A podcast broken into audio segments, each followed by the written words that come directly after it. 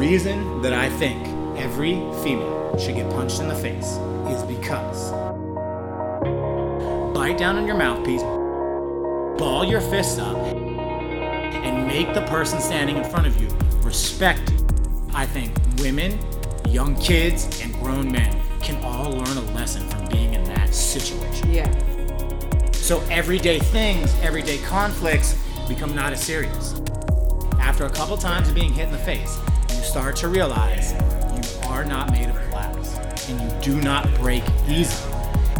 One day, somebody's gonna try to take something from you, and you're gonna have to do something about it. And I hope that at that time you're ready to do it. Mm-hmm. People say heart can't be taught. Bullshit. Yeah. Come train with us. Heart can be taught.